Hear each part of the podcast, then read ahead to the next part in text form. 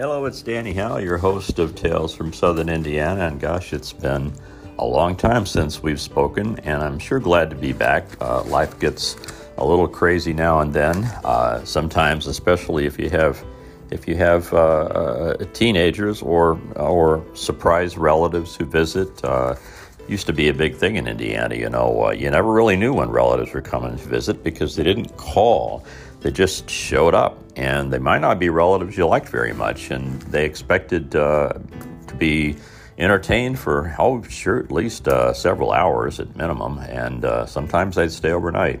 Um, and now I understand they make uh, you know make repellents for uh, unwanted relatives or unscheduled relative visits. Aerosol can you can spray it around the perimeter of your yard, and that that helps a lot, but you know, in my hometown, there was one time a year where everybody was pretty welcoming of strangers. Uh, and that was the time of the Persimmon Festival.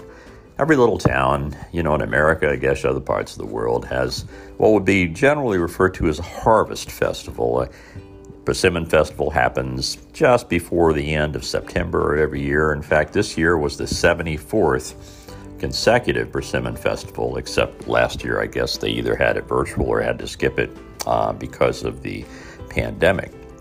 Nevertheless, um, it's a great festival as small town festivals go. The town only has about 4,000 people in it, and maybe 20,000 people or more show up for this thing every year.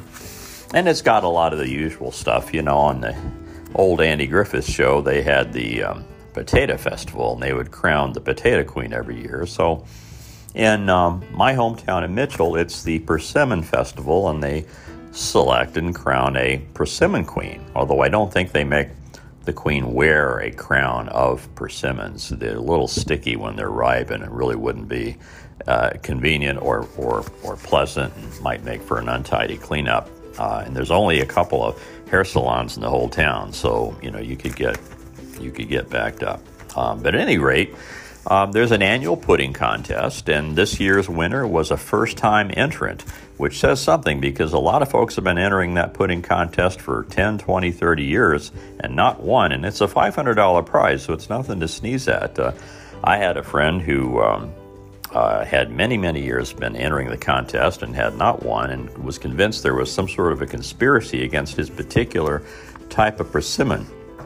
The persimmons in southern Indiana, southern Illinois, and Ohio, and parts of Kentucky, they're not like these big California persimmons that you see in stores. They're small, maybe about the oh the circumference of a you know of a, a maybe a half a golf ball or something. And when they are ripe, they are quite sweet, um, although rather pulpy.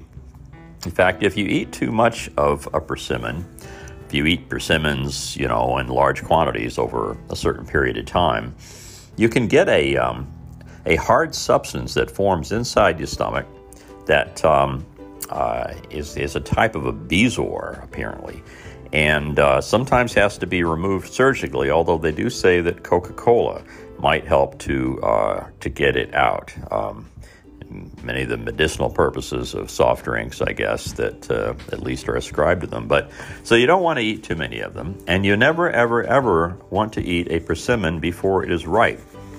It has an extremely high level of tannins in the fruit, and it gives you this permanent pucker. Uh, it, it's a combination of really feeling like your mouth is swelling up at the same time that you really, really need to spit out a, a, a ball of super glue that's in your mouth. And so it's not a fun thing. You don't want to do that. The persimmon is ripe usually after it has fallen on the ground and sat there for a while, which means you have to kind of race the wild animals to get to it. I'd mentioned that in an earlier podcast episode on things that we eat in small town uh, Mitchell, Indiana. But the festival's a whole other thing. You know, the festival uh, is, as always, uh, features a big parade, and there are floats that local organizations build.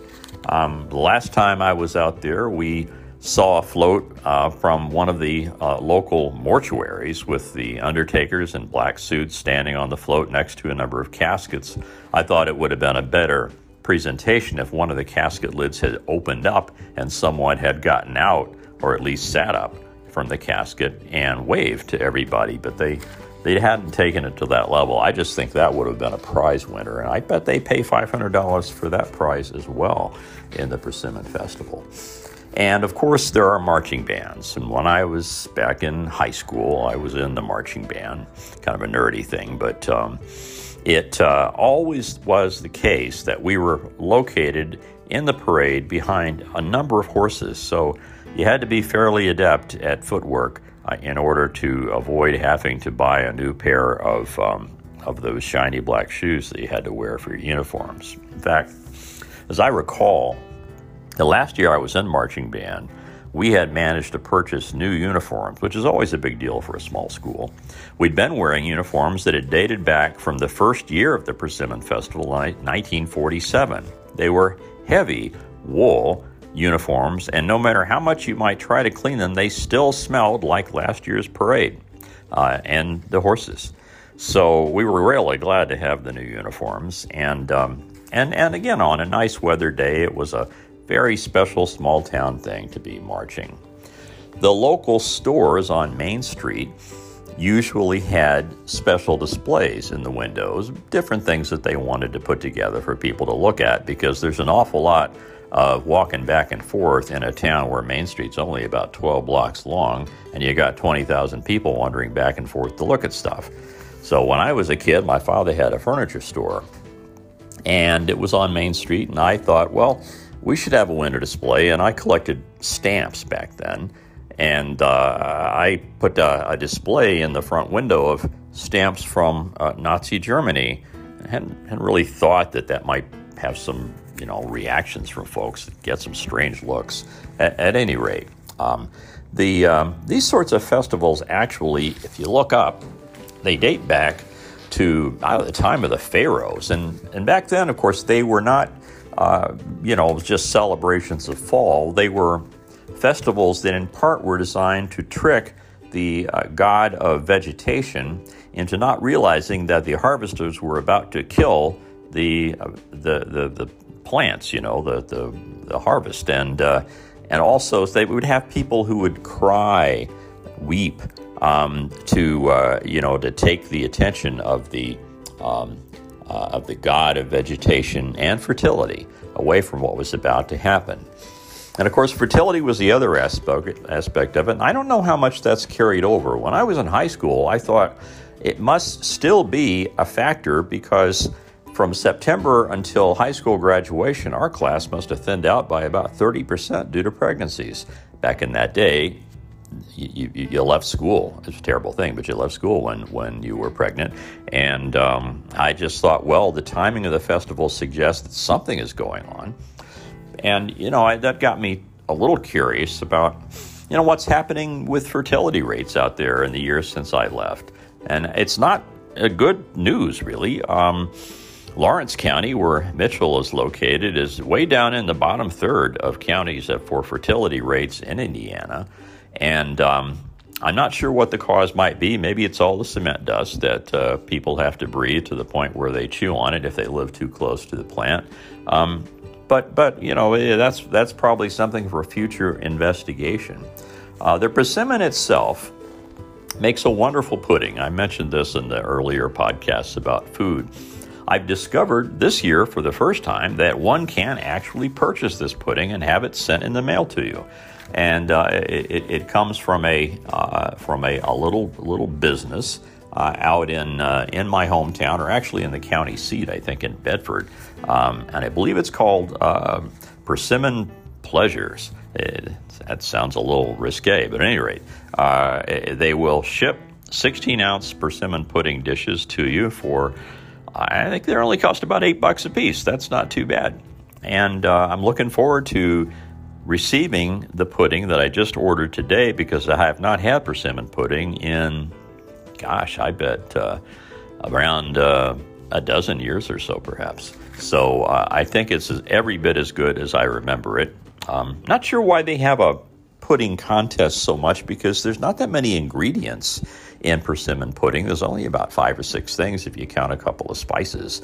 But what I have been told is that there are over 300 varieties of, of, wild persimmon trees that grow in that part of the country, and so perhaps the flavor of the pudding is affected by the particular variety of persimmon you happen to have access to. Uh, you know, if you have a bad tree, I suppose you could be like Aunt Bee on the Andy Griffith Show, entering the pickle contest with pickles that were just unbelievably uh, horrid. But uh, I don't actually don't know if there may not ever be such a thing as a bad persimmon pudding. That's a that's a good that's a good question.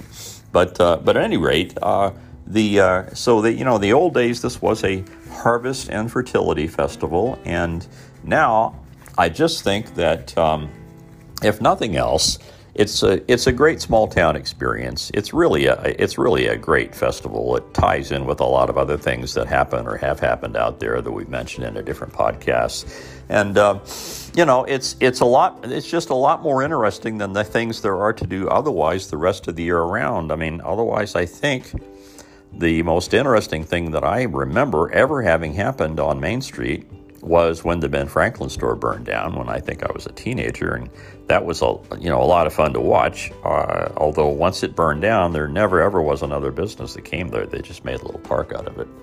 Um, so, but the festival is sort of a is sort of a regular grand thing on the scale of experiences in uh, small town America. And next year, of course, will be the 75th consecutive, I guess, uh, Persimmon Festival. And so perhaps that's one that that I'll try to make it out for uh, and uh, and and see if it's just as vital and fun as it used to be as I remember as a kid. So until next September. Um, we'll find some other hopefully entertaining things to talk about, but uh, put it in your calendar, September 21st or so, uh, 2022, uh, and you can all take a trip out there with me to visit the Persimmon Festival. And if you haven't been back in a long time, then You'll, I'm sure you'll have a lot of fun memories. And if you've never been before, well, you know, you might not like it, but, uh, you know, nobody knows until they try it. Until we talk again, that's uh, that's me signing out. And again, I sure appreciate you all listening out there. Uh, we've now had some folks uh, dial in from, I guess, 30 different countries, mostly probably by mistake. But at any rate, it's fun to look at the list uh, and think that there's somebody out there in Liechtenstein who's uh, maybe uh, wanting to learn more about Southern Indiana or perhaps visited at some point or another. So take care, and I'll talk to you later.